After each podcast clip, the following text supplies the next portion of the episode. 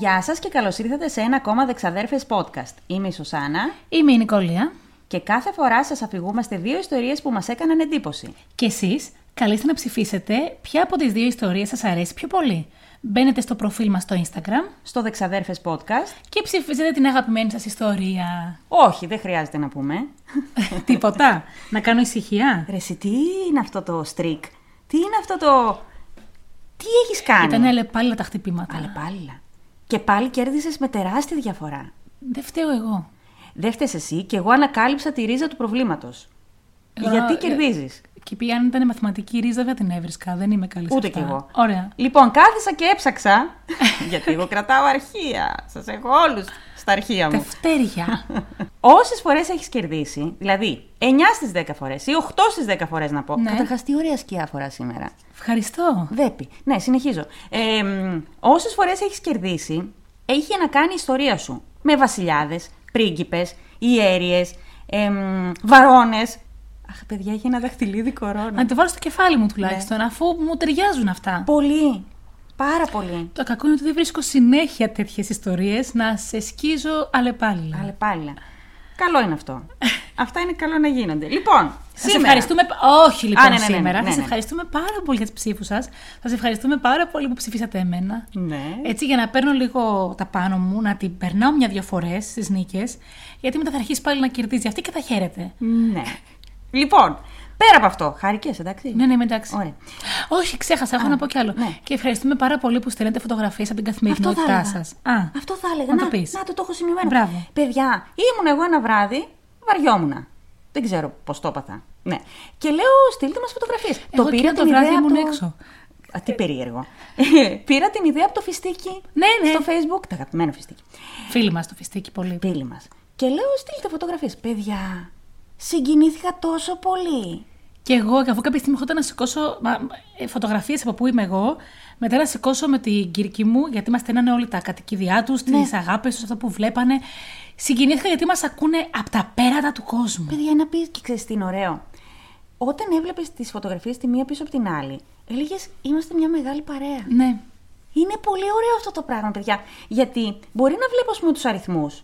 Έχουμε φτάσει σε 100.000 downloads στο Spotify, στο Yeah! είπα. Όχι. Απίστευτο, ναι. Και δεν θυμάμαι και πόσες χιλιάδες ώρες στο, στο YouTube. Είναι άλλο πράγμα να βλέπεις αριθμούς. Και άλλο πράγμα να βλέπεις, ας πούμε, τον άλλον. Τη γατούλα από τα σκυλάκια. Τρελάθηκα. Το τρελάθηκα. που είναι, το καναπέ, το. Τη στη ηλιοβασίλεμα. δουλειά. στο- Υπέροχο. Τι να πω, Στο Αλάσκα, δρόμο. Αμερική, ε, Αυστραλία, ε, νησιά εδώ στην Ελλάδα, από τη μία άκρη στην άλλη. Παιδιά, Ε, Εσείς εκεί από τα νησιά, παιδιά, γιατί μας το κάνατε αυτό. Τι ωραία ρε παιδιά. Αφού ήμουν έτοιμη να γράψω σε μια φωτογραφία, θα ήθελα να πω Έρχομαι. τι ωραία, δηλαδή συγκινήθηκα πάρα πολύ. Ναι, γιατί, γιατί εμείς εδώ πέρα μιλάμε. Τώρα είμαστε τρίτη χρονιά και έχουμε πει ου και τι έχουμε πει τα στο ψυχά μας. Ναι. Οπότε όταν νιώθουμε, νιώθουμε ότι είστε στην παρέα μας, γιατί σας ανοίγουμε τις ψυχές μας. Ναι. Έτσι λοιπόν νιώθουμε κι εμείς ότι εγώ, μπαίνουμε στο σπίτι σας λίγο. Ναι, ευχαριστούμε πάρα πολύ. Μας κουνάτε την κουρτίνα, ρε παιδιά. Επίσης, σήμερα που θα ανέβει το podcast, Μάλιστα. θα, θα ανακοινωθεί και ο νικητής. Από το giveaway. Ναι, από τη σελίδα, Κούλα Zigra Creations. ναι, ποιος θα κερδίσει την υπέροχη τσάντα. Βεβαίως. Ευχαριστούμε πάρα πολύ και για τις συμμετοχές. Ευχαριστούμε ξανά τη φίλη μας Κούλα. Ναι, βεβαίως. Και πες μου λίγο, τι, θέλεις έκανες τώρα; αυτές τις εβδομάδες; Αυτές τις εβδομάδες. Τώρα Ναι. από πού να αρχίσω χωρίς να. Δεν γκρινιάζεις. σταμά, καταρχάς δεν έβαλες. Σε έπαιρνα μονίμως τηλέφωνο, σου έστειλε ένα μήνυμα και μου λέει: ε, Έλα, είμαι έξω τώρα, θα σου πω μετά. Μονίμως όμως. Τι να κάνω, είναι, είναι μερικές φορές το χρονο που έρχονται φίλοι εδώ, έρχονται φίλοι από την Αθήνα, άλλοι συγγραφείς βλαμμένοι σαν εμένα. Να πω ότι πήγα σε μια παράσταση εδώ στο θέατρο Σοφούλου στη Θεσσαλονίκη ε, ενός φίλου ο οποίος έχει γράψει το θεατρικό Ναι. από τις εκδόσεις Νίκας. Δεν είναι χορηγούμενη, γι' αυτό μπορώ και τα λέω. Και τώρα δευτερότριτα σηκώνει την ε, παράσταση, το έργο που έγραψε, το σηκώνει στο θέατρο Σοφούλη. Α, ωραία. Η δωδέκατη νύχτα συν κάποιες ακόμη. Έτσι λέγεται. Ναι, Αχ, τι κομμωδία. ωραίο. Μια πάρα πολύ καλή δουλειά. Μια φοβερή ιδέα, γιατί η αλήθεια είναι ότι οι περισσότεροι από εμάς τους συγγραφείς που γράφουμε από νουβέλα μέχρι δι- από διήγημα μέχρι μυθιστόρημα, οτιδήποτε και αν γραφουμε είναι το όνειρό μας να δούμε κάποια στιγμή αυτό που έχουμε γράψει Ναι. να παίρνει σάρκα και οστά. Οπότε μια πα- πάρα πολύ καλή παράσταση και ήμουν πολύ χαρούμενη. Θέλω κάποια στιγμή να μου δώσεις και εμένα ένα ρόλο στα βιβλία σου. Να σου δώσω βέβαια. Επίσης, ενώ στην αρχή είχα αποφασίσει και σε ταλαιπώρησα, να το πούμε αυτό. Γιατί σου λέω, εντελώς δημοκρατικά, θα κάνουμε ιστορίες για το Halloween. Ε, Και καθόλου δεν μ' άρεσε. ναι. ναι, είπα όμως. Είπες ναι, η καημενούλα. Και μετά εγώ ζορίστηκα. Γιατί δεν έβρισκα κάποια ιστορία που να μου αρέσει και να μην είναι και πολύ γνωστή. Φαντάσου, ζορίστηκες εσύ. Ναι. Φαντάσου τι έπαθα εγώ. Λίγο της ψιλοβαρέθηκα. Και σε, σου έστειλα μήνυμα, δηλαδή όχι με πολύ μεγάλο χρονικό περιθώριο. Ναι. Κάνε ό,τι θες.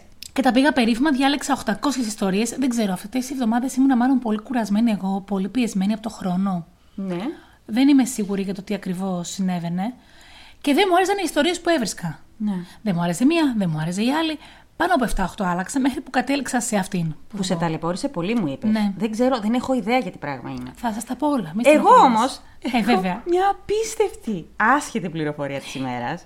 Έχεις. Έχω εγώ. Και εγώ έχω, αλλά για πες εσύ πρώτη. Λοιπόν, 27χρονη έφαγε σοκολατάκι που της έδωσε medium και πέθανε. Είχε προβλέψει το θάνατό της. Άκου τώρα. Στη Βραζιλία γίνανε όλα αυτά. Αυτή η κοπέλα, από ό,τι κατάλαβα, η Φερνάντα Σίλβα Βαλό Ντα Κρούζ Πίντο, όλο αυτό, Όλο. μητέρα ενός παιδιού, δυστυχώς, έκανε μια βόλτα στην πόλη Μακέιο, που είναι λέει η Μέκα των Μάντεων στο, στη Βραζιλία.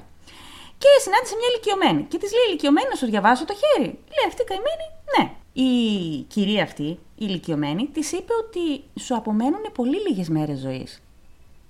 Και λίγο πριν. Παθαίνει σοκ η κοπέλα, και λίγο πριν φύγει, την κερνάει και ένα σοκολατάκι. Ωραία μέχρι εδώ. Ναι. Πάει αυτή στο σπίτι και αρχίζει να κάνει μετούς, να μην νιώθει καλά, και μετά από λίγες ώρες πεθαίνει. Και τώρα λέει, επειδή αυτή είχε μιλήσει για αυτή την κυρία, ψάχνουν να βρούνε ποια είναι αυτή η γυναίκα και γιατί της το έκανε αυτό. Σιγά μην τη βρούνε. Ναι. Γιατί αυτή σιγά μην ήταν μάντησα, λογικά την παρακολουθούσε, είχαν προηγούμενα. Μη σου πω τώρα ότι αυτή μπορεί να ήταν η μάνα ενός προεγκόμενου αυτινής και ήθελε να την ξεπαστρέψει. Τη βρήκε, έκανε τη μάντησα, της έδωσε το σοκολατάκι που το είχε ήδη δηλητηριασμένο και την ξέκανε. Συγγραφέας, φίλε. Τα ξεκάθαρα, γεννημένη. Ε, μια ανάσα το είπα. Για πες εσύ. Α, την εγώ έχω άσχετη. μια άσχετη πληροφορία, Ναι, ναι, ναι. παντελώς βεβαίως. Ε, είμαστε στον 19ο αιώνα Ναι. και είναι στην Αγγλία ένας φημισμένος παλαιοντολόγος κτλ. Ο οποίος τι του άρεσε να κάνει, να τρώει. Ναι. Και έτρωγε κάθε περίεργη λιχουδιά που έβρισκε από όλο το βασίλειο των ζώων. Ναι.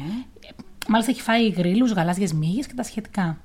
Έμαθε κάπου το 1848 ότι ο αρχιεπίσκοπος στη βορειοανατολική Αγγλία είχε μέσα σε μια σημαίνια λάρνακα την μουμιοποιημένη καρδιά του Λουδοβίκου του 14ου. Ναι. Πήγε λοιπόν εκεί, γρήγορα γρήγορα έφτασε και λέει σε αυτόν που την είχε «Πολλά παράξενα έχω για αυτή τη ζωή μου, αλλά ποτέ δεν δοκίμασα μια βασιλική καρδιά». και πριν προλάβει ο άλλος να αρπάξει τη λάρνακα, Όχι. την κατάπιε Ολόκληρη. αμάσιτη. Δεν ξέρουμε τι γεύση είχε, δεν μας ενημέρωσε. Αλήθεια τώρα. Α, αυτή ήταν η άσχετη πληροφορία. Φαντάζομαι τον συνέλαβαν μετά. Το 1848, δεν ξέρω. Ξέρω, ρε φίλε. Μπορεί να τους είπε, δεν φταίω εγώ παιδιά, το είδα εκεί, μου είπε πάρ' να με ζε. Μου φάγες την καρδιά. Μου έχεις φάει την Έτσι, καρδιά. αυτή ήταν η άσχετη πληροφορία. Ωραία. Ξεκινάμε; Yeah. Για ρίξε. Ναι, ναι, ναι. Όχι ρε φίλε. Πάλι γράμματα. Δεν θέλω. Βλέπεις ότι όταν βγαίνει να πω εγώ ιστορία πρώτη χάνω ρε φίλε. Μη στεναχωριέσαι, δεν έχω πρίγκιπες βαρώνες και τέτοια Δεν σήμερα. έχεις; Όχι, δεν έχω. Α, τότε έχω μια ελπίδα να κερδίσω. Μμμ, κλάψα για να σε ψηφίσουνε. Μην την ακούτε. Η ξαδέρφη τρόμαξε γιατί είδες στις σημειώσεις του κινητού μου πόσο μεγάλο είναι το κείμενο. Είναι μεγάλη ιστορία. Σου το λέω από τώρα. Λοιπόν, Πάμε. Α Όπως απολαύσω. είπα- Δεν με νοιάζει. Εγώ θα απολαύσω τον καφέ μου Ναι. όση ώρα εσύ θα μιλάς. Ναι. Όταν ξεκινάς, πολύ χαίρομαι γιατί προλαβαίνω να πιω δύο κουλιές παραπάνω. Λοιπόν, όπως είπα και πριν, είχα ξεκινήσει να κάνω ένα άλλο θέμα. Σκασίλα μας. Το οποίο ήταν πολύ σκληρό για να κάνει με παιδί. Καλά έκανες και δεν το είπες. Και κάποια φάση, ενώ έχω ακούσει γύρω στα 10 podcast και είχα διαβάσει άλλα 50 άρθρα, λέω δεν μπορώ. Είναι πολύ σκληρό. Κάποια στιγμή ίσως το κάνω. Αυτή τη στιγμή δεν είμαι σε mood. Σήμερα λοιπόν. Να το κάνεις στο κανάλι σου, ρε, δεν μας νοιάζει. Ναι, ναι, είναι για το κανάλι μου. Θα μιλήσουμε για τον περίεργο θάνατο της Mitrice Richardson. OK. Είναι γνωστή υπόθεση. Πολλοί μπορεί να την ξέρουν. Η Mitrice λοιπόν γεννήθηκε στις 30 Απριλίου του 1985 στην Καλιφόρνια των Ηνωμένων Πολιτειών. Τη ζώδιο ήταν Ταύρος. Η Μαϊτρής ήταν μια πάρα πολύ έξυπνη κοπέλα, πολύ κοινωνική, πολύ δυναμική, πάρα πολύ καλή μαθήτρια και της άρεσε πάρα πολύ ο χορός και ήταν και cheerleader. Την ενδιέφερε από πάρα πολύ μικρή ηλικία η ψυχολογία. κατάφερε να αποφυτίσει από το high school και να γίνει δεκτή στο πανεπιστήμιο για να σπουδάσει ψυχολογία. Ωραία. Και ήθελε λέει, να πάρει ειδίκευση πάνω στην παιδόψυχολογία. Ήταν η πρώτη από την οικογένειά της που πήγαινε κολέγιο και οι γονείς της ήταν πολύ περήφανοι για αυτήν. Να πούμε εδώ για τους γονείς της ότι είχαν χωρίσει όταν η Μαϊτρής ήταν ακόμα πολύ μικρή και η μητέρα της είχε ξαναπαντρευτεί, αλλά είχε πάρα πολύ καλή σχέση και με τον πατριό της, τον αγαπούσε πάρα πολύ, και με τους γονείς της και με τον πατέρα της και όλα. Ταυτόχρονα με το κολέγιο, εργαζόταν σε μια ασφαλιστική, από ό,τι κατάλαβα, μια εταιρεία, τέλος πάντων μια εταιρεία, και τα βράδια δούλευε σαν χορεύτρια σε διάφορα κλαμπ του Λος άντζελες. Η Μαϊτρής είχε μια πολύχρονη σχέση με μια άλλη κοπέλα, την Τέσα. Ερωτική σχέση, ρε παιδί μου.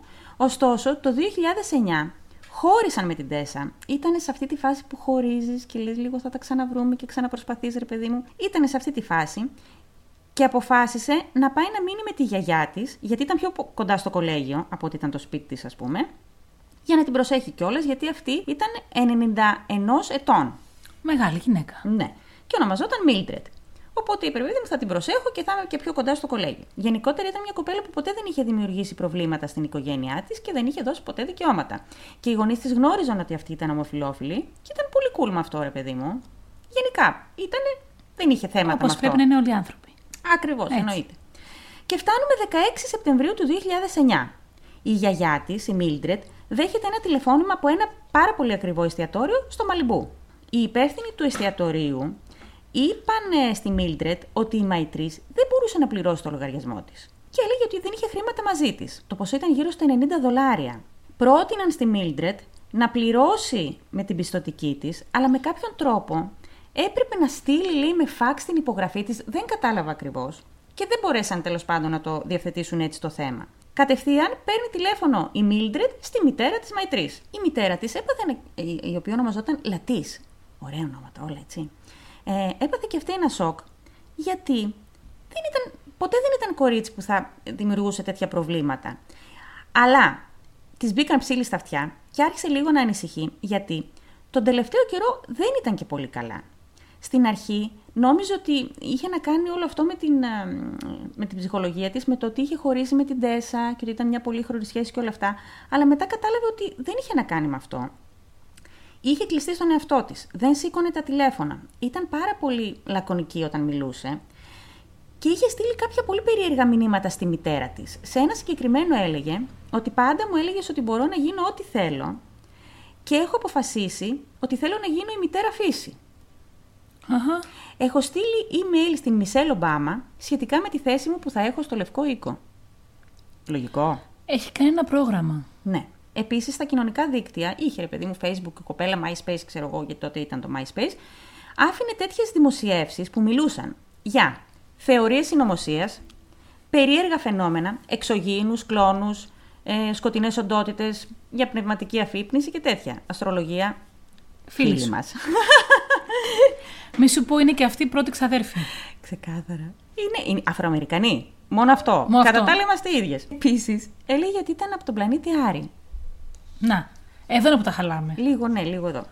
Ωστόσο, ήταν η πρώτη φορά που έκανε κάτι τέτοιο και η μητέρα της ήξερε ότι η Μαϊτρή είχε πάρα πολλά χρήματα στο λογαριασμό της. Οπότε, παίρνει η ίδια τηλέφωνο στο εστιατόριο, αλλά την ενημερώνουν. Ή δεν, παίρ- δεν έπαιρνε την κόρη της τηλέφωνο. Δεν είχε το κινητό της μαζί της. Α. Δηλαδή την έπαιρνε και τώρα ή δεν απαντούσε ή το είχε κλειστό. Θα σου εξηγήσω που ήταν το κινητό της μετά. Παίρνει στο εστιατόριο και την ενημερώνουν ότι ήταν ήδη αργά γιατί η αστυνομία την είχε ήδη συλλάβει και την πήγανε στο αστυνομικό τμήμα της περιοχής. Α την πηγαίναν σπίτι της να πάρει λεφτά. Θα σου πω. Αργότερα οι υπάλληλοι του εστιατορίου είπαν ότι υπήρχαν κάποιοι πελάτες που προσφέρθηκαν να πληρώσουν το λογαριασμό, αλλά και οι υπεύθυνοι του καταστήματος είπαν, παιδί μου, ότι εντάξει, ας μην πληρώσει, ας φύγει η κοπέλα. Αλλά αποφάσισαν να καλέσουν την αστυνομία γιατί η κοπέλα έμοιαζε σαν να είχε πάρει ναρκωτικά ή να είχε πιει πάρα πολύ αλκοόλ ή να περνούσε κάποιο είδους ψυχοσικό επεισόδιο. Οπότε αποφάσισαν να τη στείλουν στο αστυνομικό τμήμα για τη δική της ασφάλεια. Και την πήγαν στο αστυνομικό τμήμα Lost Hills στο Μαλιμπού. Lost Hills. Lost Hills. Τα ρε χαμένα φίλε. βουνά. Απίστευτο. Το αυτοκίνητό της το αφήσανε σε ένα ε, πάρκινγκ, εκεί που, από ό,τι κατάλαβα πολύ κοντά στο εστιατόριο. Ε, ναι. Σύμφωνα με τους αστυνομικούς, η Μαϊτρής ζήτησε να πάει στο αυτοκίνητό της για να πάρει τα πράγματά της. Πάνε οι αστυνομικοί εκεί, και εκεί βρήκαν μια μικρή ποσότητα μαριχουάνας, και αυτό ήταν ένας από τους λόγους που τους οδήγησε να τη συλλάβουν, ένας ακόμα. Επίσης της έκαναν αλκοτέστ και βγήκε αρνητικό.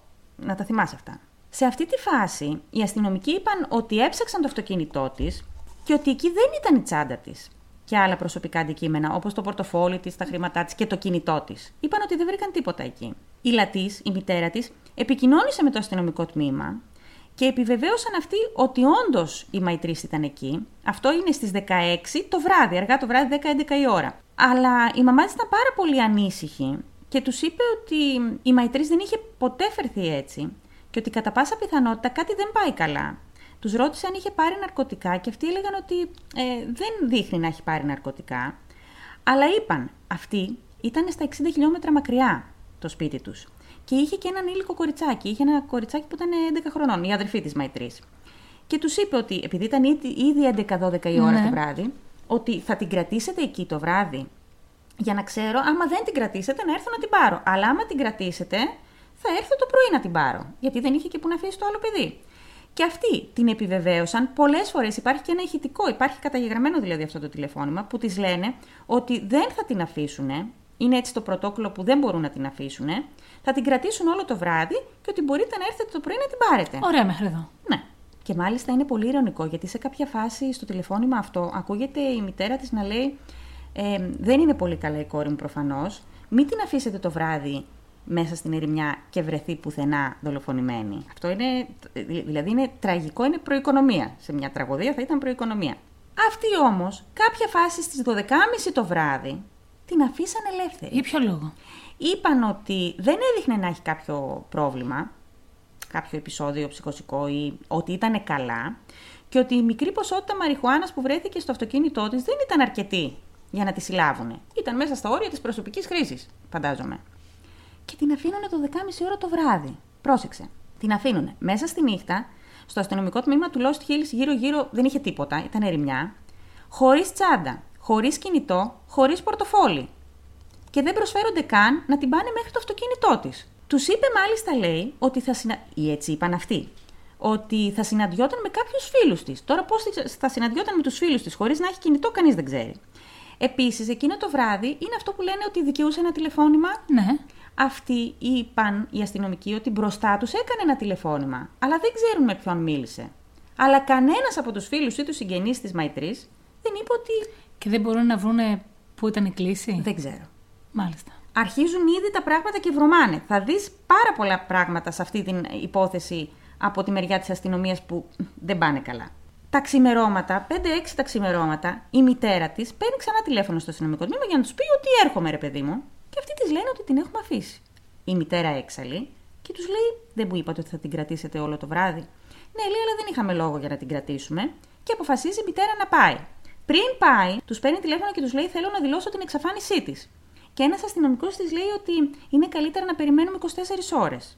Που δεν ξέρω πώς είναι η ναι, νομοθεσία στην Αμερική. Ναι. Πηγαίνει λοιπόν στο αστυνομικό τμήμα η γυναίκα και κάποια φάση στις 6 το απόγευμα Της λένε ότι στις 6 τα ξημερώματα, δηλαδή 12, 12 ώρες πιο νωρίτερα, κάποιος είχε πάρει τηλέφωνο από μια περιοχή που ήταν γύρω στα 10 χιλιόμετρα από το αστυνομικό τμήμα, που είπε αυτός ότι ήταν μια κοπέλα που της έμοιαζε στην αυλή του σπιτιού του και καθόταν εκεί ήρεμη. Τα ξημερώματα, 6 τα ξημερώματα. Ναι. Πήγε αυτός εκεί και της λέει: Θέλεις βοήθεια, είσαι καλά. Και λέει αυτή: Όχι, εντάξει, λέει, απλά ξεκουράζομαι και αυτός υπέθεσε ότι επειδή εκεί κοντά υπήρχε ένα μονοπάτι που είναι πεζοπόρη, ρε παιδί μου, ότι αυτή πήγε για πεζοπορία και λίγο εκεί ξεκουράστηκε. Αλλά καταλάβαινε ότι η κοπέλα δεν ήταν πολύ καλά. Και πήρε τηλέφωνο στο αστυνομικό τμήμα και τους το είπε. Και οι αστυνομικοί ενημέρωσαν γι' αυτό το περιστατικό τη μητέρα 12 ώρες αργότερα. Έστειλαν, λέει, κάποιους αστυνομικούς εκεί. Στις 6 ώρα; Ναι, Ωραία. να πάνε να ελέγξουν, αλλά δεν βρήκαν κάτι. Και μιλάμε για μια περιοχή εκεί που είναι πάρα πολύ επικίνδυνη έχει γκρεμούς και βράχια και από ό,τι έψαξα και το άκουσα και σε ένα podcast που το λέγανε, εκείνη την ώρα είχε ελάχιστο φως. Που σημαίνει ότι αν η κοπέλα είχε ήδη φτάσει εκεί από το αστυνομικό τμήμα, τι έκανε όλο το βράδυ, περπατούσε μέσα στο σκοτάδι και τα βράχια. Φέρνουν λοιπόν σκυλιά της αστυνομίας και πηγαίνουν μέχρι το σπίτι του ανθρώπου που ισχυρίστηκε ότι είδε την κοπέλα. Και τα σκυλιά, λέει, επιβεβαίωσαν ότι όντως ήταν η Μαϊτρίς, αλλά τα ίχνη της χάνονται λίγο παρακάτω, σε ένα παραδιπλανό σπίτι.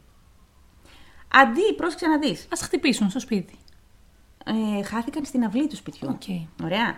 Αλλά πρόσεξε να δεις τώρα ποιο είναι το ανάποδο. Αντί για να πάνε τα σκυλιά στο αστυνομικό τμήμα, που ήταν επιβεβαιωμένα εκεί η κοπέλα, και να ξεκινήσουν από εκεί και να δούνε προς τα πού πήγε, πήγαν μόνο στο σπίτι. Κατάλαβες; Ναι. Κανονικά έτσι έπρεπε να ξεκινήσουν. Επίσης, στο ίδιο σημείο είπαν ότι βρήκαν κάποια, ε, κάποιες πατημασιές που τέριαζαν με το, ε, με το, μέγε, με το μέγεθος παπούτσι. του παπουτσιού της κοπέλας, ναι. Και ότι φαινόταν λέει σαν να, στην αρχή να περπατούσε και μετά να αρχίσει να τρέχει. Χωρίς όμως να επιβεβαιώσουν αν ταιριάζανε τα παπούτσια, αν ήταν όντως της κοπέλας, το καταγράψαν αυτό στην αναφορά τους οι αστυνομικοί. Και γυρνάμε πίσω λοιπόν και αρχίζουν και πιάνουν την υπόθεση από την αρχή. Από τη στιγμή που η Μαϊτρής πήγε στο εστιατόριο. Μπας και βγάλουμε κάποια άκρη. Και άκου τώρα πόσο περίεργη ήταν η συμπεριφορά της. Φτάνει στο εστιατόριο με το αυτοκίνητό της. Πάει στο πάρκινγκ και εκεί είναι ένας παρκαδόρος. Και της λέει ότι μ, εδώ δίνετε το αυτοκίνητο σε εμάς. Δεν σου έχει τύχει και εσένα σε Ναι. πολλά μαγαζιά. Δίνει τα κλειδιά αυτή και μέχρι ο παρκαδόρος λέει να πάει να παρκάρει το προηγούμενο αμάξι. Αυτή είχε μπει στο δικό του αμάξι του παρκαδόρου και έψαχνε τα ντουλαπάκια. Και τη ρωτάει αυτός τι κάνεις εκεί; Και λέει αυτή μία λέξη είπε. Είπε τη λέξη subliminal, που σημαίνει υποσυνείδητα. Πώς λέμε, ρε παιδί μου, subliminal μέσα της υποσυνείδητα μηνύματα. Κατάλαβε ο άνθρωπος ότι η κοπέλα δεν είναι πολύ καλά. Τέλος πάντων, της λέει: Σε παρακαλώ, βγαίνει, βγαίνει η κοπέλα, μπαίνει στο εστιατόριο. Και πάει και κάθεται μόνη της και παραγγέλνει μία μπριζόλα και ένα ποτό. Κάτι τέλος πάντων. Ωραία. Που στήχιζαν 90 ευρώ, 90 δολάρια. Μετά από λίγη ώρα πήγε και έκατσε σε ένα τραπέζι δίπλα από αυτήν, που ήταν μια άλλη παρέα που ήταν λέει 7-8 άτομα, που δεν τους γνώριζε. Με το φαγί της μαζί; Δεν ξέρω. Ωραία. Υποθέ... ίσως με το ποτό της, δεν ξέρω. Μπορεί να έχει φάει. Και πήγε και κάθεσε μαζί τους. Λέει: Μπορώ να κάτσω μαζί σας. Έλα, αυτή ναι, φαντάσου τώρα. Ε, Και εγώ αυτό θα έλεγα: Ναι, κάτσε, ξέρω εγώ. Τι, δεν μπορείς να διώξεις ένα άτομο. Και άρχισε, λέει, να τους μιλάει για αστρολογία. Έτσι ξεκίνησε με τα light. και μετά άρχισε να λέει για περίεργα φαινόμενα, για εξωγήινους, για απόρριτα προγράμματα της κυβέρνησης, για τηλεπάθεια, τηλεκίνηση και όλα αυτά. Και ότι ήρθε, λέει, Γελάω, αλλά δεν είναι αστείο. Και ότι ήρθε στο Μαλιμπού για να πάρει εκδίκηση για το θάνατο του Μάικλ Τζάξον. Φαντάσου λοιπόν ότι είσαι εσύ σε ένα εστιατόριο. Και... Μόνο του Μάικλ Τζάξον. Ναι, μόνο αυτό ανέφερε εκείνη την ώρα. για- Ναι. Οκ. Φαντάσου να είσαι εσύ σε ένα εστιατόριο και να έρχεται μια κοπέλα και να σου λέει όλα αυτά. Άρα έψαχνε το γιατρό του Μάικλ Τζάξον. Δεν ξέρουμε. Ήθελε να πάρει εκδίκηση πάντως. Ωραία. Αυτοί ξεκίνησαν να φύγουνε. Τι λένε, να είστε καλά, ευχαριστούμε. Φαντάζομαι και λίγο βιαστικά οι άνθρωποι. Με το φάει σε τα περάκια για το σπίτι στο Ναι. αλουμινόχαρτο. Ναι. Πληρώνουν το δικό τους λογαριασμό και αυτή σηκώνεται και πάει να φύγει μαζί τους. Τη σταματάει ο μάνατζερ του εστιατορίου, ή η μάνατζερ γιατί ήταν κοπέλα, και της λέει: ε, Συγγνώμη, αλλά δεν έχετε πληρώσει. Και λέει: Κοπέλα, μα αυτοί που έφυγαν, λέει φίλοι μου, αυτοί λέει θα πληρώνανε το δικό μου.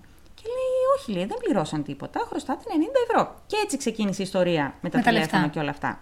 Η μάνατζερ του εστιατορίου, και αυτό το τηλεφώνημα υπάρχει ηχογραφημένο, λέει ότι πρέπει να έρθετε γιατί η κοπέλα δεν έχει χρήματα να πληρώσει, αλλά φαίνεται σαν να έχει πάρει ναρκωτικά ή να μην είναι πολύ καλά. Και ενώ η κοπέλα, η μάνατζερ και όλοι όσοι ήταν στο εστιατόριο είπαν ότι η κοπέλα δεν ήταν καλά, η αστυνομία ισχυριζόταν ότι 10 λεπτά μετά που την πήγαν στο αστυνομικό Ήταν τμήμα, μια χαρά. ότι ήταν μια χαρά. Ναι. Η μητέρα φυσικά ήταν έξαλλη όταν τα άμαθε όλα αυτά και ζήτησε το υλικό από τις κάμερες από το αστυνομικό τμήμα. Και αυτοί τη λένε ότι δεν υπάρχει υλικό από τις κάμερες στο Δεν αστυνομικό λειτουργούσανε. τμήμα. Γιατί λέει, πρόσεξε, οι κάμερες που έχουν είναι απλά για επιτήρηση, αλλά δεν καταγράφεται κάπου αυτό, σαν αρχείο. Βλακίες. Δηλαδή στέκει τώρα αυτό το πράγμα. Και γενικά όμως η αστυνομία έδινε πληροφορίες για την υπόθεση μόνο όταν η μητέρα τους πίεζε και πάλι δεν της λέγανε όλες τις πληροφορίες. Εν τω μεταξύ, άκου να δεις ηρωνία. Στο ίδιο αστυνομικό τμήμα, λέει κάποια χρόνια νωρίτερα, είχε συλληφθεί ο Μέλ Γκίψον για εξύβριση και είχε κάνει τέλος πάντων αυτός μια φασαρία κάτι με, με τους Εβραίους, έβριζε τους Εβραίους και κάτι είχε γίνει τέλος πάντων. Με τον ίδιο ακριβώς τρόπο. Και αφού κατάλαβαν, λέει, ότι δεν υπήρχε κανένας λόγος να τον κρατήσουν στο αστυνομικό τμήμα, οι ίδιοι αστυνομικοί τον πήγαν μέχρι το αυτοκίνητό του. Την Ναι. κοπέλα αυτή όμως δεν την πήγανε. Δεν ήταν ο Μελ Γκίψον. Ναι. Και τώρα που είπα για αυτοκίνητο, η αστυνομία φυσικά αργότερα πήγε ξανά στο αυτοκίνητο της Μαϊτρής και έκανε μια πιο ε, έτσι, εντελεχή έρευνα και εκεί τη βρήκαν. Τι; Την τσάντα της. Εκεί ήταν η τσάντα της τελικά. Με το κινητό της, τα χρήματά της και την κάρτα της. Και η κάρτα της μέσα είχε 2.000 δολάρια. Αυτό και αν δεν κολλάει. Δεν κολλάει τίποτα με τίποτα. Εκεί επίσης βρήκαν πάρα πολλά ρούχα της κοπέλας και προσωπικά αντικείμενα που ήταν, έμοιαζε σαν να έμενε εκεί για κάποιον λόγο. Δηλαδή να, να κοιμόταν εκεί. Μέσα στο αυτοκίνητό της επίσης βρήκαν τα ημερολόγια της. Και δεν βρήκανε ένα ή δύο τετράδια, βρήκανε δεκάδες ε, σημειωματάρια, τετράδια, ημερολόγια. Και διάβασα σε μία πηγή, και το άκουσα αυτό και σε ένα podcast, ότι τα ημερολόγια της ήταν σαν, ας πούμε, στη μια σελίδα έγραφε με ωραίο γραφικό χαρακτήρα και πολύ συγκροτημένα και λογικά. Στην επόμενη ακριβώς σελίδα ή στην ίδια ε, πρόταση άλλαζε τελείως και άλλαζε μέχρι και ο γραφικός της χαρακτήρας. Ήταν σαν να έγραφε άλλος άνθρωπος. Το ακριβές περιεχόμενο των ημερολογίων της δεν έχει δημοσιευτεί ποτέ, αλλά ο πατέρας της είπε ότι καταλάβαινες, που τα διάβασε αυτός, καταλάβαινε από αυτά που έγραφε ότι η κοπέλα δεν ήταν πολύ καλά. Ανησυχούσε για πάρα πολλά πράγματα, τον τελευταίο καιρό δεν κοιμόταν σχεδόν καθόλου, σαν να ήταν σε μανιακό επεισόδιο συνέχεια, και είχε πάθει αιμονή με μια κοπέλα, όχι όμως με την Τέσσα, με μια άλλη κοπέλα που ονομαζόταν Βανέσα και την είχε γνωρίσει σε ένα από αυτά τα κλαμπ που χόρευε.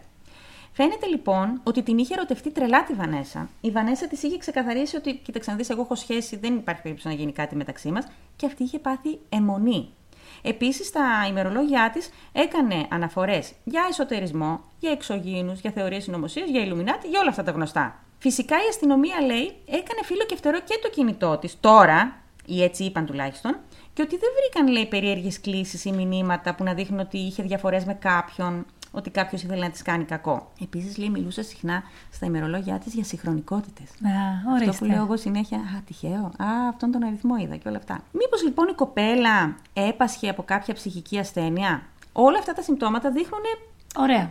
Συμφωνώ. Κατά πάσα πιθανότητα δεν θέλω να κάνω τώρα διαγνώσεις χωρίς να ξέρω και... Αλλά όλοι μιλάνε για τέτοιο, για διπολική διαταραχή. Όλα καλά. Τα, τα βρήκαν, τα ψάξανε, καταλήξαμε. Πού είναι; Θα σου πω. Ο καιρός περνούσε, οι μήνες περνούσαν και αυτοί συνέχιζαν τις έρευνες. Στις 9 Ιανουαρίου του 2010 πλέον έκαναν μια τεράστια έρευνα σε όλη τη γύρω περιοχή και σε εκείνη την περιοχή που είπε ο άλλος ότι την είδε και δεν βρήκαν κάτι. Λίγες ημέρες μετά από αυτή την έρευνα, ο πατέρας της, ο Μάικλ, ο βιολογικός της πατέρας, ισχυρίστηκε ότι την είδε στο κέντρο του Las Vegas, σε μια περιοχή που έχει ιερόδουλες και έχει να κάνει με ναρκωτικά, ρε παιδί μου. Γίνονται εκεί πολλές ε, συναλλαγές με ναρκωτικά. Και είπε ότι ήταν 100% σίγουρος ότι ήταν η Μαϊτρής, ότι τη φώναξε και ότι αυτά, αυτή απλά γύρισε την πλάτη της και έφυγε. Πάλι οι αστυνομικοί έψαξαν σε όλη την περιοχή και δεν βρήκαν κάτι. Και πρόσεχε να δεις τώρα. Τώρα που βρισκόμαστε τέσσερις μήνες μετά την εξαφάνισή της, οι αστυνομικοί ενημέρωσαν την μητέρα της ότι υπήρχε υλικό από τις κάμερες. Αφού δεν καταγράφανε. Ναι, από μέσα όμως από το αστυνομικό τμήμα, όχι από εξωτερικούς χώρους. Και μόλις την έβαλαν. Προφανώς η μητέρα της άρχισε να. Μίλησε με δικηγόρους και όλα αυτά και άρχισε να τους πιέζει και αναγκάστηκαν να το δώσουν αυτό το υλικό. Σε αυτό το υλικό λοιπόν είναι ξεκάθαρο ότι η κοπέλα ήταν χάλια. Δεν ήταν καλά. Αρχίζει και κρατάει, φαντάζομαι ότι την είχαν σε ένα κελί, ρε παιδί μου. Είναι μέσα στο κελί και προσπαθεί να ανοίξει τα κάγκελα. Ε, κρατάει το κεφάλι της, μιλάει μόνη της, περπατάει μανιακά πάνω κάτω πάνω κάτω. Δηλαδή, καταλαβαίνεις ότι κάτι δεν πάει καλά. Δεν μπορεί να την άφησαν ελεύθερη την κοπέλα. Την άφησαν για να μην τους ενοχλεί. Μπορεί. Και με το που φεύγει η κοπέλα, φαίνεται στις κάμερες ότι στο καπάκι φεύγει και ένας αστυνομικός από πίσω της. Και είναι ο μόνος που έφυγε εκείνη την ώρα, λέει. Δηλαδή, όλοι οι άλλοι ήταν μέσα στο αστυνομικό, στο αστυνομικό τμήμα. Ήταν και βράδυ, προφανώς δεν ξέρω. Ο ίδιος όμως αστυνομικός είναι καταγεγραμμένο ότι 20 λεπτά μετά ξεκίνησε τη βάρδιά του και σταματούσε αυτοκίνητα στο δρόμο. Και υπάρχουν και μάρτυρες γι' αυτό. Άρα μπορεί να πήγε και στη δουλειά του. Ναι, μπορεί να μην έκανε και τίποτα. Υπάρχει μόνο ένα μικρό περιθώριο 20 λεπτών. Το οποίο για μας που έχουμε κάνει τόσες έρευνες είναι, είναι αρκετό. Γιατί στα 20 λεπτά αυτά μπορούσε να της πει: Θέλεις να σε πάω κάπου; Και στα 20 λεπτά αυτά θα μπορούσε να την πάει μέχρι εκείνο το σημείο που την είδε ο άλλος; Ναι. Ωραία. Θα μπορούσε ου, να έχουν γίνει και διάφορα άλλα σε αυτά τα 20 λεπτά. Ναι. Καταλαβαίνεις ότι πάρα πολλά βρωμάνε. Πρώτα με την τσάντα, μετά με το υλικό, ε, ότι λέγανε στη μητέρα πράγματα μόνο αφού τους είχε πιέσει και όλα αυτά.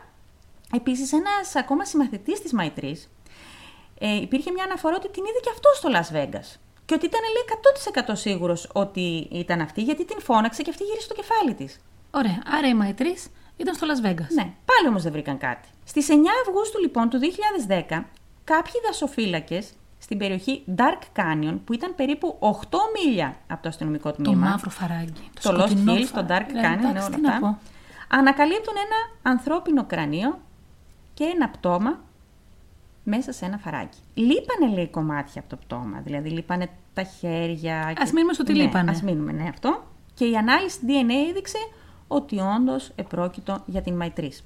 Τα ρούχα της βρέθηκαν γύρω στα 100 με 150 μέτρα από το σημείο που βρέθηκε, αλλά φαινόταν λέει σαν να κάποιος να τα είχε βγάλει και να τα είχε τοποθετήσει εκεί σαν διπλωμένα. Κάπως έτσι να το πω. Ένα κομμάτι του πτώματος τέλος πάντων, συγκεκριμένα το δεξί πόδι, βρέθηκε λίγο πιο ψηλά στο λόφο. Αυτή βρέθηκε μέσα στο φαράγγι. Έπεσε. Όχι. Και το πόδι της πώς βρέθηκε πάνω; Από πάνω, έπεσε προς τα κάτω. Ε, και το άφηνες. Τώρα δεν θέλω να γίνω graphic, αλλά πέφτανε κομμάτια. Πώς έμεινε το πόδι της πάνω; Υπήρχε μια θεωρία που λέει, το είδα στο Crime Junkie, πάρα πολύ ωραίο podcast, ότι τα ζώα λέει πολύ συχνά παίρνουν κομμάτια. Ναι. Αλλά συνήθως λέει όλα τα ζώα παίρνουν τα κομμάτια ενός τέλος πάντων πτώματος ή οτιδήποτε και τα κατεβάζουν πιο χαμηλά. Δεν τα ανεβάζουν πιο ψηλά στο λόφο. Ή- Είναι αυτοί, τέλος πάντων, με αυτόν τον τρόπο συμπεριφέρονται Οκ. τα ζώα. Και ότι δεν είχε λογική όλο αυτό. Και πρόσεχε να δεις τώρα κάτι άλλο που είναι πάρα πολύ βρωμάει. Χωρίς να έρθει ιατροδικαστής, βγάλαν φωτογραφίες στο πτώμα και τα ρούχα και όλα αυτά και πήραν το πτώμα από εκεί και το πήγαν αυτοί στον ιατροδικαστή. Γιατί; Έλαντε, αυτό είναι παράνομο καταρχάς. Ναι. Θα έπρεπε να έρθει ιατροδικαστής εκείνη την ώρα Φυσικά. να εξετάσει το πτώμα και μετά να, να γίνει και η δεύτερη εξέταση τέλος πάντων. Και να όχι ο ιατροδικαστή, η ομάδα που τα συλλέγει αυτά. Ναι. ναι. Πήρανε, λέει, το πτώμα και άλλο τραγικό λάθος στην υπόθεση είναι ότι τα ρούχα της, και τελειώνω τώρα σε λίγο, τα ρούχα της δεν εξετάστηκαν ποτέ, ενώ να γίνει ανάλυση DNA, Και τι είπανε; μήπως υπήρχε κάποιο άλλο DNA στα ρούχα της, δεν εξετάστηκε τίποτα. Η... Δεν έβαλε η μητέρα δικούς της να κάνουν ελέγχους. Ναι, αυτοί είπαν ότι τα ελέγξαμε και ότι δεν ήμασταν υποχρεωμένοι να τα, να τα αναλύσουμε, ε, να αναλύσουμε το DNA και να κάνουμε περαιτέρω έρευνες στα ρούχα. Γιατί, λέει, τελικά δεν υπάρχουν, λέει, ενδείξεις για εγκληματική ενέργεια. Η κοπέλα προφανώς, λέει, ήταν εκεί και έπεσε και βρέθηκε στο φαράγγι. Τώρα, πώς έπεσε από ψηλά, βρέθηκε στο φαράγγι και τα ρούχα της, αφού είχε πέσει και είχε, φαντάζομαι είχε σπάσει πόδια, οτιδήποτε, τα ρούχα της βρέθηκαν παραδίπλα διπλωμένα, δεν μας το εξηγούν. Και η υπόθεση έχει Και μείνει τόσο εκεί. καιρό που ήτανε; Η αστυνομία λέει ότι δεν υπάρχει εγκληματική ενέργεια. Η οικογένεια έβαλε δικό τους ιδιωτικό ερευνητή που λέει ότι η αστυνομία έχει κάνει τραγικά λάθη και ότι κρύβουν πολλά πράγματα. Επίσης, οι γονείς έκαναν μήνυση στο αστυνομικό τμήμα που άφησαν την κοπελα να φύγει. Μόνο γι' αυτό μπορούσαν να κάνουν μήνυση. Και τελικά πήραν 900.000 δολάρια. Οκ. Σαν αποζημίωση που για μένα είναι. Είναι εντάξει. όμως κάτι για το, είναι ένα πλήγμα για την αστυνομία, αν μη τι άλλο. Ναι, και η μητέρα είπε ότι χρησιμοποίησε αυτά τα λεφτά και θα τα χρησιμοποιήσω ε, για φιλανθρωπικούς σκοπούς και για να πληρώνεις στην ουσία τους ερευνητές για να βγάλει μια άκρη για, και ότι δεν θα, δεν θα τα παρατήσει ποτέ. Θα κάνει τα πάντα για να βρει τι συνέβη στη Μαϊτρίς. Και η υπόθεση έχει μείνει εκεί. Είναι τραγικό γιατί και μάλιστα έχουν βγει πολλοί και είπαν ότι όλες αυτές οι παραλήψεις της- της αστυνομίας και τα λάθη έχουν γίνει απλά γιατί η Μαϊτρίς ήταν Αφροαμερικανή Ναι. και ότι δεν ήταν συσσαγωγικά από πλούσια οικογένεια και ότι αν ήταν κάποια γνωστή και διάσημη θα είχαν ήδη βρει Τα τι πάντα. της είχε συμβεί. Και ότι προφανώς μπορεί να έχει ανάμειξη κάποιος αστυνομικός. Αυτός εκεί που έφυγε. Ναι, δεν ξέρω. Εμένα κάτι μου βρωμάει σε όλη αυτή την υπόθεση και είναι πολύ κρίμα που, ρε παιδί μου, όταν γίνεται μια δολοφονία ή βρίσκεις ένα πτώμα, κάνεις τα πάντα για να βρεις τι έχει συμβεί. Αυτοί δεν κάναν ούτε τα μισά. Άρα ξέρουν Ναι. και δεν θέλουν να το ψάξουν. Ναι. Δεν θέλουν να το, να το μάθουν οι άλλοι. Και μάλιστα υπάρχει ένα podcast που λέγεται Lost Hills, που εκεί πέρα κρατάει πάρα πολλές ώρες, το έχω- κάθισα και το άκουσα όλο, κρατάει γύρω στις 7 ώρες ολόκληρο, ε, που λέει για όλα τα λάθη που έκανε η αστυνομία και είναι τραγικά, δεν μπορώ καν να στα απαριθμίσω και να στα εξηγήσω. Κάνανε, που, που πλέον δεν λες ότι είναι απλά βλάκες, το κάνανε επίτηδες. Ναι. Αυτό. Αυτή ήταν η υπόθεσή μου. Τώρα τι να σου πω. Ήταν ωραία; Όχι, δεν ήταν. Δεν ωραία. ήταν ωραία. Αλλά είναι κρίμα για την κοπέλα. Έτσι. Πες μου. Θα σου πω τη δική μου που μοιάζουνε. Αλήθεια. Ναι, πού τα πετύχαμε. Ναι. Πραγματικά δεν συνεννοούμαστε μεταξύ μας. Η ιστορία που θα σου πω σήμερα την είχα ξαναδεί πέρσι. Αλλά είχα διαλέξει μια άλλη να κάνω. Νομίζω λοιπόν πως οφείλω να πω και αυτή την ιστορία. Ναι. Η ιστορία μου, σύμπτωση, αλλά νομίζω κάπως έτσι τη διάλεξα μετά, ξεκινάει έναν Οκτώβρη. Σαν και αυτόν που διανύουμε τώρα. Λίγο μουντό με δροσερά βράδια.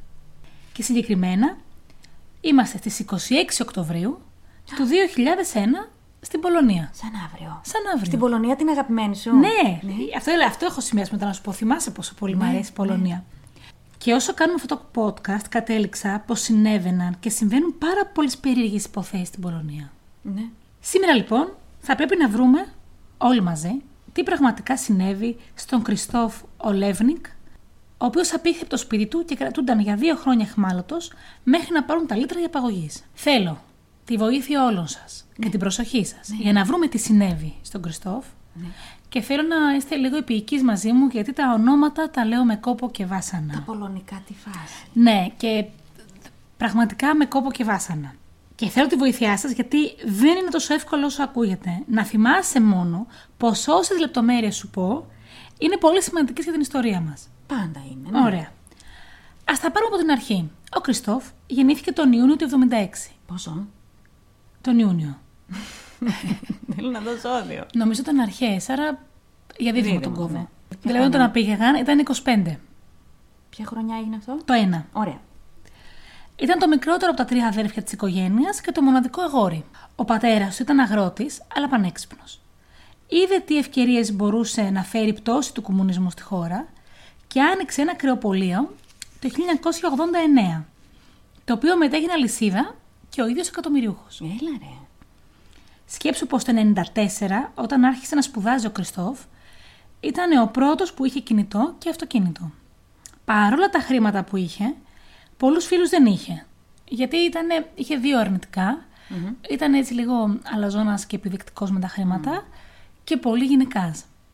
Πολύ γυναικάς. Αλλά αυτό δεν τον νοιάζει πάρα πολύ γιατί είχε έναν φίλο, παιδικό, τον Τζάζεκ. Τζάτζεκ λέγεται. Με, με σι είναι το εκ. Τζάτσεκ. Τζάτσεκ. Εμείς θα τον λέμε Τζάτσεκ. Λοιπόν, είχε έναν λοιπόν παιδικό φίλο, τον Τζάτζεκ.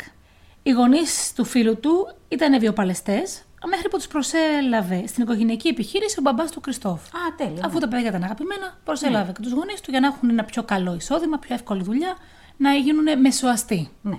Οι δυο τους ήταν αχώριστοι, αλλά και αντιδραστικοί. Σκέψου πως στην τρίτη ηλικίου έφτασαν στην τάξη ένα πρωινό φορώντας σακάκια. Αλλά απαγορεύονταν τα σακάκια στο σχολείο, μάλλον είχαν στολή. Όταν λοιπόν ο καθηγητής τους απέτησε να τα βγάλουν τα σακάκια και γδύθηκαν, από κάτω αυτοί είχαν κρυμμένα όπλα. Όπως καταλαβαίνεις, επικράτησε πανικό στο σχολείο. Αυτό είναι τρομακτικό. Και γελάω γιατί στο τέλος ανακαλύψανε πως ήταν αεροβόλα. Αλλά όπλα παρόλα αυτά.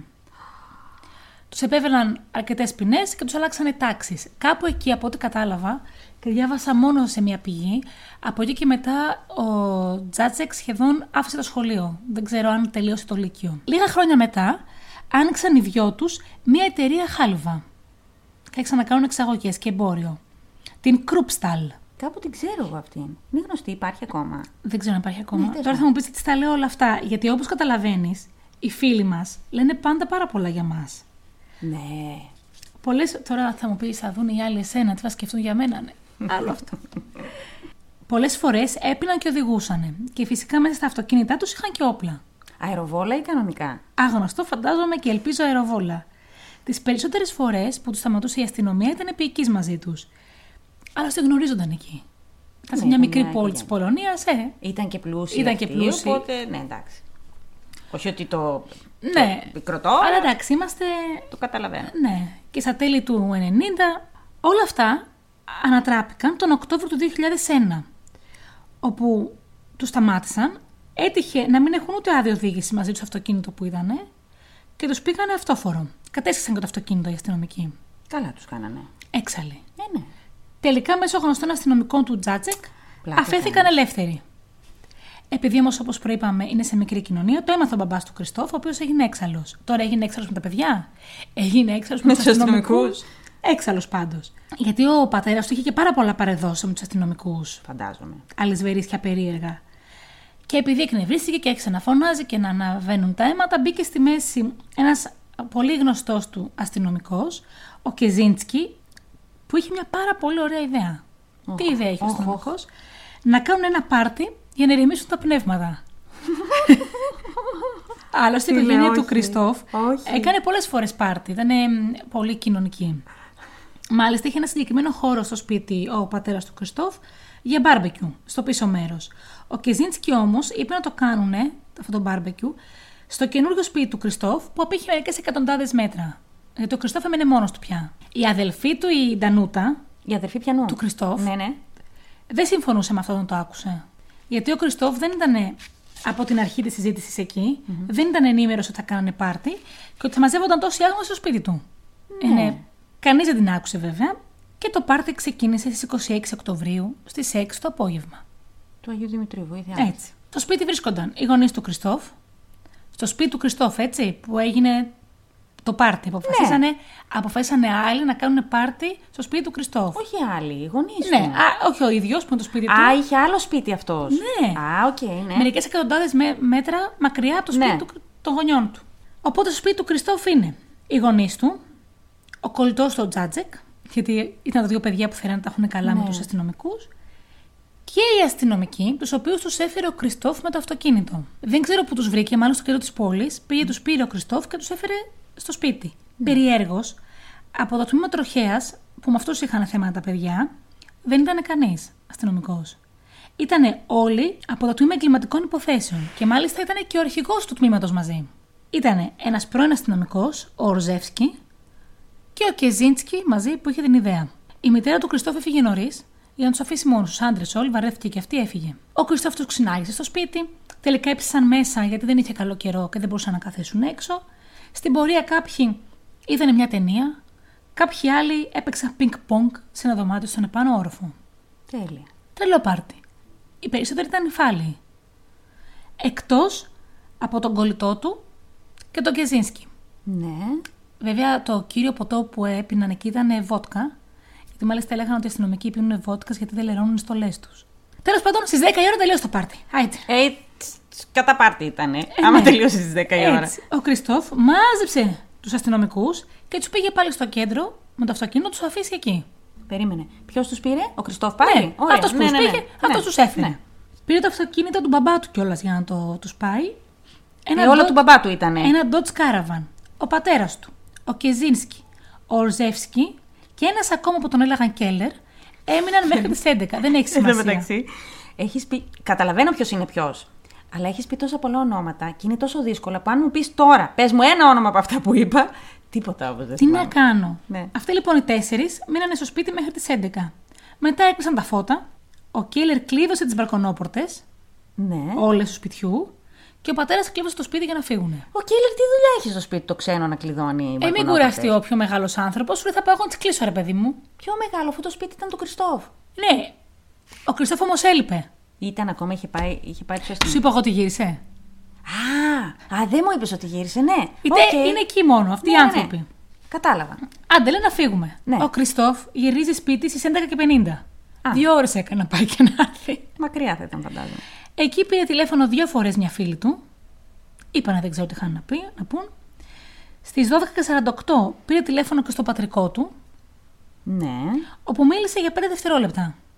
Βέβαια, κανείς από την οικογένεια μέχρι και τώρα δεν έχει παραδεχτεί ποτέ ότι έλαβε αυτό το τηλεφώνημα. Ωραία. Να ρωτήσω κάτι. Αυτός γύρισε στο σπίτι του. Οι άλλοι μετά φύγαν από το σπίτι; Φύγαν. Α, φύγαν, κλειδώσαν και φύγανε Ναι. δηλαδή. Α, Του οκ. το κλείσανε να είναι ασφαλής. Οπότε αυτός όταν γύρισε. Είδε να ήταν κλειδωμένο. μόνος του. Ναι. Ωραία. Έτσι φτάνουμε το επόμενο πρωί στις 8. Όπου ο Τζάτζεκ, ο κολλητός του, πήγε σπίτι του Κριστόφ μαζί με τον δίχρονο γιο του, Α, είχε και γιο αυτός. ναι, που ήθελε να παίξει στην πισίνα. Δηλαδή είχε πισίνα πίσω ο Κριστόφ. Δεν μ' αρέσει αυτό να σου πω γιατί. Γιατί την προηγούμενη μέρα είχε βρέξει και είχε κρύο. Όλα λοιπόν του φάνηκαν λάθος αυτού. Η εξώπαρα του σπιτιού ήταν ανοιχτή με το που έφτασε και το κατόφλι γεμάτο αίματα. Κοίταξε λίγο στο εσωτερικό, όπου είδε ένα κομμάτι από το πουκάμισο του Κριστόφ και πάλι παντού αίματα. Στο πάτωμα, στους τοίχου, παντού. Πήρε αμέσως τηλέφωνο στον πατέρα του Κριστόφ. Όπου αυτός ήρθε μαζί με δύο υπαλλήλους του. Με δύο Από τη υπαλλήλους του δουλειά. γιατί; Εγώ φανταζόμουν ήταν δύο μπράβοι τύπου. Μπράβοι, τίποτα, σοφέρ και τέτοια. Σωματοφυλακές. Ναι. Και μπαίνουν μέσα και αρχίζουν να ψάχνουν όλο το σπίτι, οι τρεις τους. Πολύ λογικό. Ναι. Ναι, πριν την αστυνομία. Υπέροχο. Ο Τζάτζακ λοιπόν, Μα δεν βλέποντας βρήκαν το, κάτι, είδαν μόνο αίματα. βλέποντας το όλο αυτό, τηλεφώνησε στην αστυνομία. Οι, οι οποίοι έφτασαν στις 10 το πρωί. Ανάμεσα σε αυτούς που έφτασαν ήταν ο αρχηγός των εγκληματικών υποθέσεων. Ο Ξιτζέσκι. Όχι, ένας, αυτό το όνομα του το ξέραμε αυτού. Ναι. Ο Κεζίνσκι Ναι. και ο Κέλλερ που ήταν αυτός που είχε κλειδώσει το σπίτι. Ναι. Ο Κενζίνσκι, ο Κέλλερ και ο αρχηγός των υποθέσεων που το βράδυ ήταν, Ήταν μαζί. μαζί στο πάρτι. Ο Κεζίνσκι ήταν ζάντα μαζί με τον κολλητό του, η δύο Ζάντα, Ναι. και ο Κέλεβρο που κλείδωσε. Και αυτοί πήγαν να δουν τι έγινε στο σπίτι και το έγκλημα. Ναι.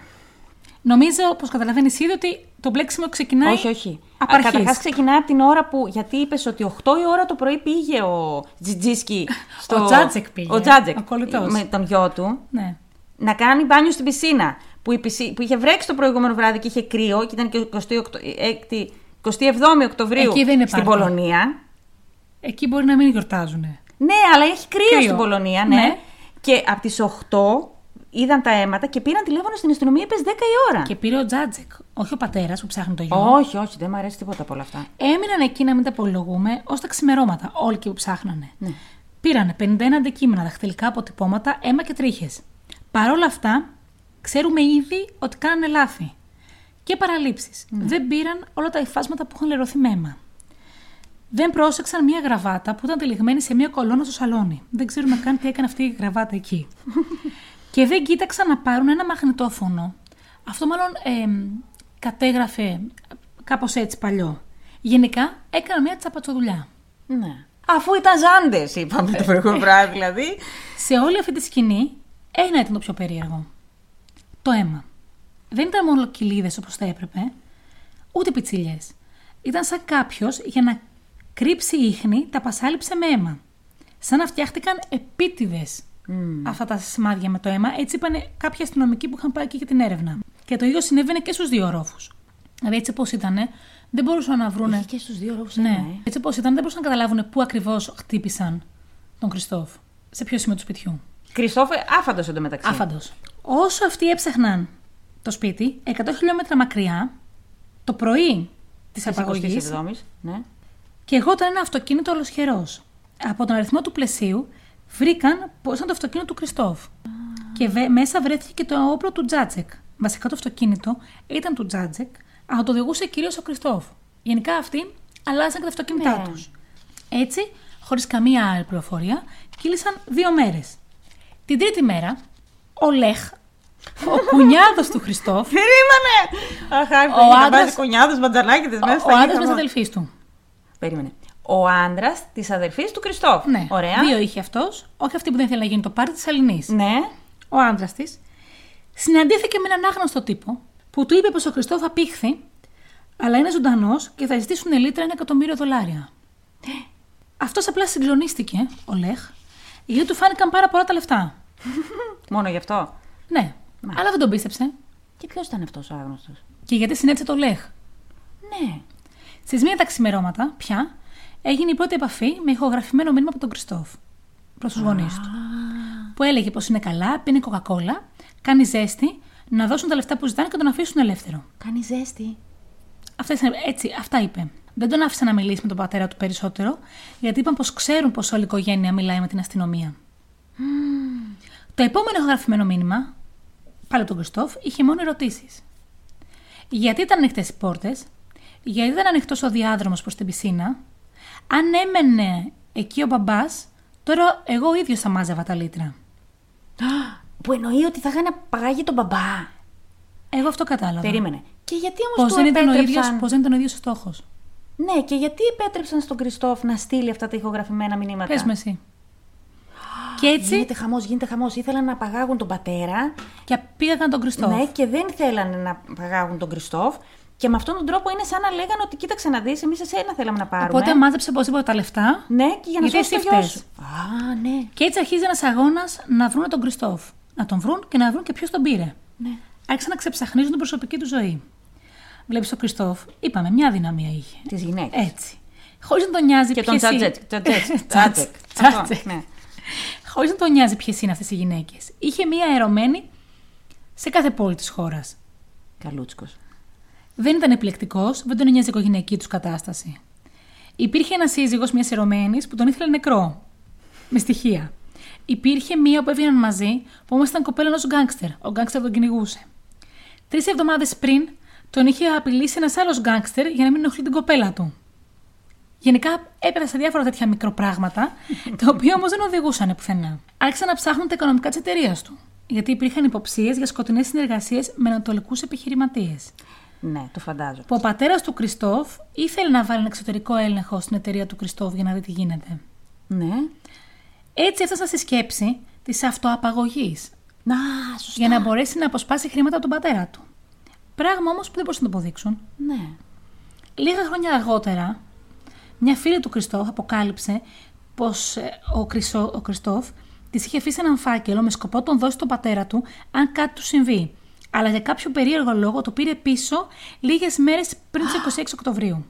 Φερόταν όμως περίεργα, σαν να φοβάται. Μην μπορώντα να βρουν άκρη, η οικογένεια του Κριστόφ προσέλαβε ιδιωτικούς detective. Είμαστε το 2001 στην Πολωνία, εντάξει. Ναι. Η αστυνομία αντιλαμβάνεσαι πόσο διεφθαρμένη είναι. Πολύ. Ενώ λοιπόν βρήκαν κάποιους πληροφοριοδότε και βρήκαν κάποια στοιχεία, η οικογένεια απέλησε αυτούς τους ιδιωτικούς detective γρήγορα, γιατί λέει άρχισαν αυτοί να εκβιάζουν την οικογένεια.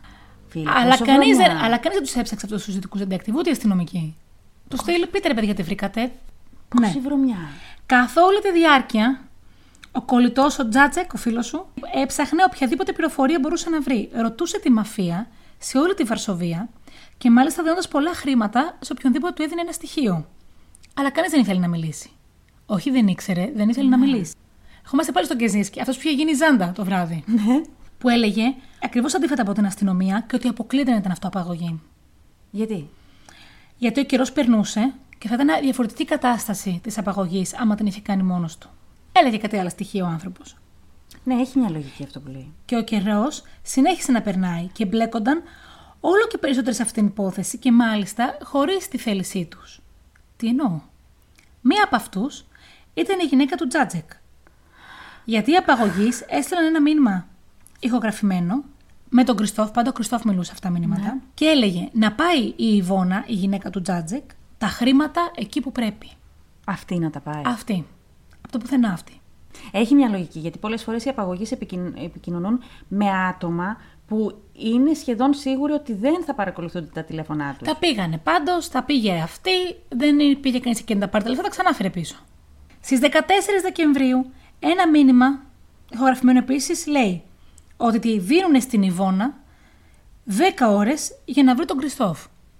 Πώς να τον βρει; Πες μου εσύ, και γιατί η Ιβώνα να τον βρει; Και πέντε μέρες μετά, 19 Δεκεμβρίου, αφήνουν ένα ηχογραφημένο μήνυμα στο αστυνομικό τμήμα και λένε ότι δίνουν 12 ώρες στον Τσάτσεκ να βρει τον Κριστόφ, τον άντρα της, τον κολλητό του. Τώρα, γιατί αυτοί οι δύο, και χωρίς κανένα στοιχείο; Δεν βγάζει τίποτα νόημα. Τη μόνη φορά που μιλήσανε ζωντανά με τον Κριστόφ, χωρίς να είναι ηχογραφημένο, ήταν στις 2 Δεκεμβρίου, που τους είπε ότι οι, φα... οι απαγωγοί σας στείλουν κάτι επιστολές με οδηγίες. Α, είχε πάρει και αυτός και είχε μιλήσει ο ίδιος. Μόνο μια φορά. Τότε, εκείνη τη φορά, ο Λεχ, ο κουνιάδος, πήγε με ιδιωτικούς detective εκεί που είπαν οι απαγωγείς, που ήταν οι οδηγίες. Ναι. Πάλι όμως δεν εμφανίστηκε κανείς. Κάποια στιγμή βρέθηκαν σε ένα αυτοκίνητο ο Λεχ Ναι, ο και κουνιάδας. σε ένα άλλο αυτοκίνητο ο Τσάτσεκ και η γυναίκα του να πηγαίνουν πέρα δόθε σε μέρη που τους στείλαν υπαγωγή. Χωρίς λόγο και αιτία. Και χωρίς ποτέ κανένας απαγωγέας να εμφανίζεται και χωρίς να παίρνουν τα λεφτά. Τίποτα άλλο. Στα ηχογραφημένα μηνύματα, βέβαια, ο Κριστόφ έλεγε διάφορα οικογενειακά μυστικά ενδιάμεσα. Και παρόλα αυτά, το τηλέφωνο που τους έκανε τις κλήσεις δεν το έψαξε ποτέ κανείς. Δεν το έψαξε ή δεν. Δεν ξέρω. Αποκλείεται, Γιατί ρε, εσύ, να κάποια μην το έ- στιγμή, Να μην το ψάξανε. μετά από λίγους μήνες, βλέπεις τότε, ήταν πριν το 2006, οπότε μπορούσες να αγοράσεις κινητό και κάρτα SIM χωρίς να δώσεις τα στοιχεία σου. Ναι. Μετά από κάνα δύο μήνες που στέλνανε τα μηνύματα κτλ. Και, τα λοιπά, και παίρνουν τα τηλέφωνα, άρχισαν να ψάχνουν να βρουν μια γραμμή του τηλεφώνου έστω και βρήκαν ότι αυτό αγοράστηκε, ήταν το τηλεφωνο 28 Οκτωβρίου του 2006, δύο μέρες μετά την απαγωγή. Μετά την επαγωγή. Η Ταμία, μέχρι εκείνες τις δύο μέρες δεν είχαν μιλήσει μαζί με του. Ναι. Η Ταμία έκανε ένα σκίτσο, Ναι. αλλά δεν το χρησιμοποίησε η αστυνομία ποτέ. Και ενώ ψάξαμε μετά να βρουν λογαριασμού από το τηλέφωνο, που θα κατέληγε κτλ., αδιέξοδο. Και έτσι φτάνουμε τον Ιανουάριο του 2003. Ενάμιση χρόνο μετά, Ναι. όπου ο πατέρας του, του Κριστόφ λαμβάνει μία επιστολή που λέει: Ο Κριστόφ κρατούνταν σε μία συγκεκριμένη περιοχή από τον Πιοτρόφσκι, ένα τοπικό γκάγκστερ, και τον Πάζικ, το οποίο η μητέρα και ο αδερφός εργαζόταν ήδη στην εταιρεία του μπαμπά του Κριστόφ. Του μπαμπά του Κριστόφ. Ναι. Τον Πάζικ τον είχαν ανακρίνει μάλιστα. Ναι. Αλλά τον είχαν αφήσει ελεύθερο γιατί δεν βρήκαν τίποτα εναντίον του. Και εκεί σκάει ο Λέχ πάλι, ο κουνιάδος. Και τι λέει, πως είχε υποψιαστεί ξανά τον Πάζικ αυτός, Ναι. γιατί το Δεκέμβριο ένας φίλος του, τα, του Λέχ, τα έπινε με τον Πιοτρόφσκι και του είπε ότι θα πήγαινε σε μια περιοχή να προσέχει τον Κριστόφ και πως η γυναίκα του έπλυνε τα ρούχα. Όλοι αυτοί τώρα στο λέχ. Ρε, εσύ είναι παράνοια αυτό. Και ο Αυτά Πιο- δεν γίνονται ούτε στα βραζιλιάνικα. Ο Πιοτρόφσκι γενικά ήταν φλίαρος. Και τα έλεγε αυτά. Ναι. Και δεν τον πίστεψαν λοιπόν πως έλεγε αλήθεια. Αλλά παρόλα αυτά ο Λέχ πήγε μαζί με την γυναίκα του, την Ναι. αδερφή του Κριστόφ, μήπως βρουν και κάτι. Α, ναι, ναι. Σταμάτησαν όμως να ψάχνουν, γιατί κάποια στιγμή, λίγες μέρες μετά, τους πήρε η αστυνομία και είπε να μην ψάχνουν. Και ο Λέχ και ο. Όχι, συγγνώμη. Και ο Πάζη και οποιοδήποτε άλλος εκεί πέρα Ναι. είχαν άλοθη. Τζάμπα παλεύουνε. Και γιατί χώθηκε η αστυνομία τους, είχε ελέγξει αυτούς; Έτσι και είπαν είπε. να μην. Για έναν χρόνο, από τον Ιούλιο του 2002 έως τον Ιούνιο του 2003, δεν είχαν κανένα νέο της απαγωγής. Έναν ολόκληρο χρόνο. Ναι. Το καλοκαίρι του 2002 σταμάτησε και η οικογένεια να μιλάει με τον Τσάτζεκ. Γιατί; Δεν ξέρουμε. Δεν είπαν ποτέ. Ε, αυτό είναι ύποπτο. Μπορεί, ας πούμε, ο Τζάτζεκ να έψαχνε και η οικογένεια. Έτσι. Ξέρει. Στις 11 Ιουνίου του 2003 πλέον επικοινωνούν οι απαγωγείς Ναι. Και λένε πως θέλουν 300.000 δολάρια. Α, έπεσε το ποσό. Τους έστειλαν και μια επιστολή και μια καρτασί μέσα για να μιλάνε. Στις 24 Ιουλίου, που ήταν η μέρα της αστυνομίας και κάνανε διάφορα event η αστυνομία και είχαν γιορτή, οι απαγωγείς καλέσανε τη μεγάλη αδελφή του Κριστόφ, αυτή που δεν ήθελε να γίνει το πάρτι, Νανούτα. Δανούτα, αυτή τη θυμόσουνα, να πάει σε ένα συγκεκριμένο μέρος τα χρήματα. Ναι. Εκείνη του ζητάει να πάει μαζί με τον σύζυγό της γιατί δεν ήταν καλά στην υγεία της. Της το επέτρεψαν. Ε, ναι, γιατί θα φοβόταν. και Αμέσως ενημερώνει την αστυνομία. Ναι. Το μόνο φυσιολογικό στην όλη την υπόθεση είναι αυτή τη στιγμή. Ναι. Της είπα να μην ανησυχεί, την καλύπτουν. Μμ, Φαντάζομαι, ναι. Πήρε τα χρήματα, μπαίνει στο αυτοκίνητο. Αλλάξανε τρεις φορές σημείο που τους έπαιρναν τηλέφωνο υπαγωγής, ναι, έτσι πάτε εκεί. κάνουν, ναι. Καθ' όλη τη διάρκεια η αστυνομία δεν παρακολουθούσε το τηλέφωνό της. Περιμένανε να τους παίρνει τηλέφωνο ο άντρα της και να τους λέει τι γίνεται. Υπέροχο. Τι, τι πίνει. Υπέροχο. Μετά από πάρα πολλές περιπλανήσεις, τους είπανε σε ένα δρόμο συγκεκριμένο σημείο που είναι δύο κόκκινα κεριά. Εκεί από κάτω είχε μια τρύπα και εκεί μέσα να πετάξουν τα λεφτά. Το κάνανε. Ναι. Γύρισαν πίσω στο αυτοκίνητο και περιμένανε να δουν τον Κριστόφ να έρχεται. Ναι. Άδικα. Ήλπιζαν πως θα τον άφ- θα τον άφηναν ελεύθερο έστω την επόμενη μέρα, που ήταν και η ονομαστική του εορτή. Ούτε αυτό έγινε. 6 Σεπτεμβρίου πια, τον Ιούλιο, 6 Σεπτεμβρίου πια, έλαβαν ένα νέο μήνυμα από τον Κριστόφ, ηχογραφημένο, που λέει: Θα επιστρέψω σε δύο χρόνια. Είναι η τιμωρία για τη συνεργασία σας με την αστυνομία. Άρα αυτός τα είχε σκηνοθετήσει όλα. Ήταν προεχογραφημένο το μήνυμα. Ο Κριστόφ ήταν ήδη νεκρός. Όταν σου Περίμενε, αυτό το γιατί μήνυμα. μου το πες τόσο απότομα. Αλήθεια. Θες να μην το πω αυτό; Όχι να το... Εγώ ήμουν σίγουρη ότι είναι ζωντανός. Και είμαστε πάλι στο σημείο 0. Μέχρι που έγινε ένα μπέρδεμα. Τον Ιούνιο του 3 είχαν σταματήσει ένα κλεμμένο αυτοκίνητο στο δρόμο που ήταν από τη Γερμανία. Αυτό το αυτοκίνητο οδηγούσε ένας τύπος που τον λέγανε Πρέπει να το μάθουμε τώρα, έχω ήδη μπερδευτεί. Κοσκιούκ. Να είναι καλά ο άνθρωπος. Και αρχίσανε την έρευνα για αυτόν. Τον Ιούνιο του 4 βρήκανε πως το τηλέφωνο που είχε κάνει μία κλήση στο αστυνομικό τμήμα και είχε παίξει το τελευταίο ηχογραφημένο Ναι. μήνυμα του Κριστόφ ήταν το τηλέφωνο του Κοσκιούκ. Ναι. Και τον ξανασυλλαμβάνουν. Ναι. Μπας και βγάλουν μια άκρη. Λίγες μέρες αργότερα, Αχ, δεν μπορώ, γιατί πέθανε; λίγες μέρες αργότερα, κλέβουν ένα αυτοκίνητο της αστυνομίας, το οποίο δεν είχε διακριτικά όμως της αστυνομίας, Ναι.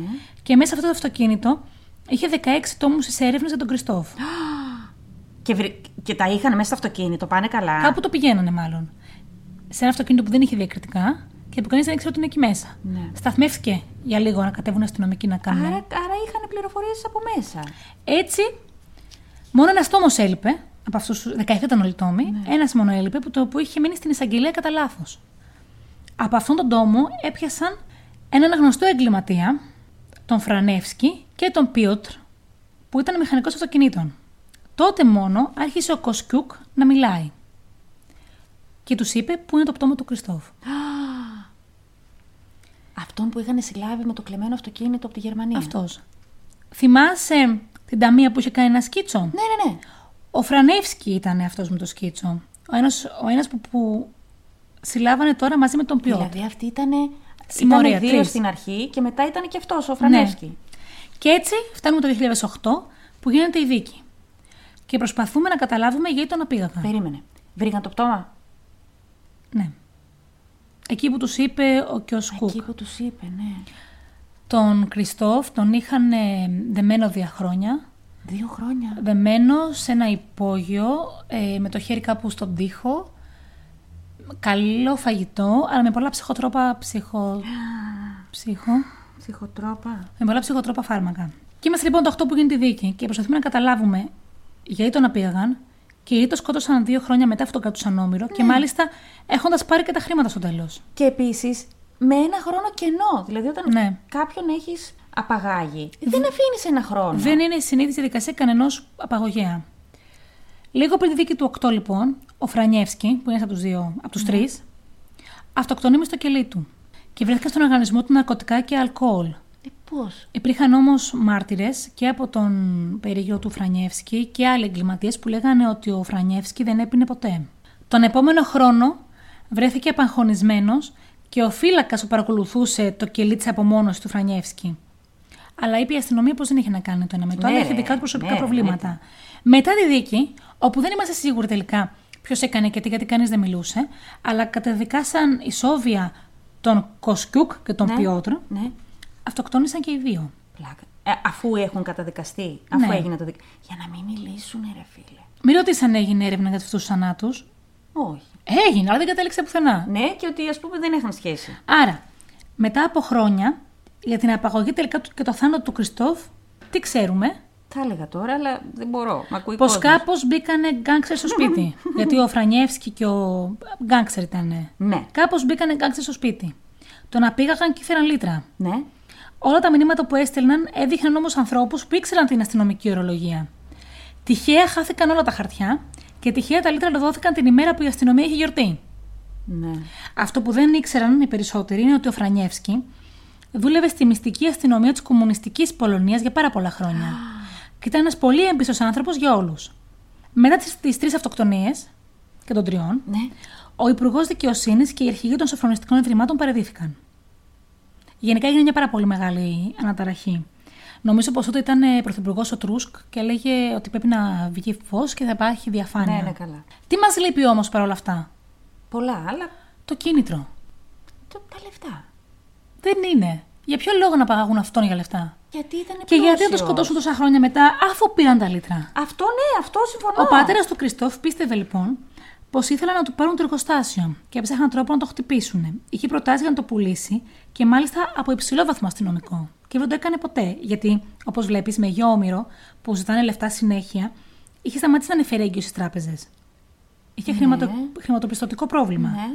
Και φτάνουμε μετά από όλα αυτά στο 2009, όπου έχουμε νέο κατηγορούμενο για την απαγωγή του Κριστόφ. Τέταρτος. Καινούριος. Ο Κελιζεζεύσκι. Ο Τζάτζεκ, ο κολλητός του. Τι λες. Όχι. Ο οποίος- Όχι, δεν θέλω. Ο οποίος αρνείται οποιαδήποτε Όχι, εμπλοκή. αλλάζω κανάλι. Δεν θέλω. Ο οποίος αρνείται οποιαδήποτε εμπλοκή.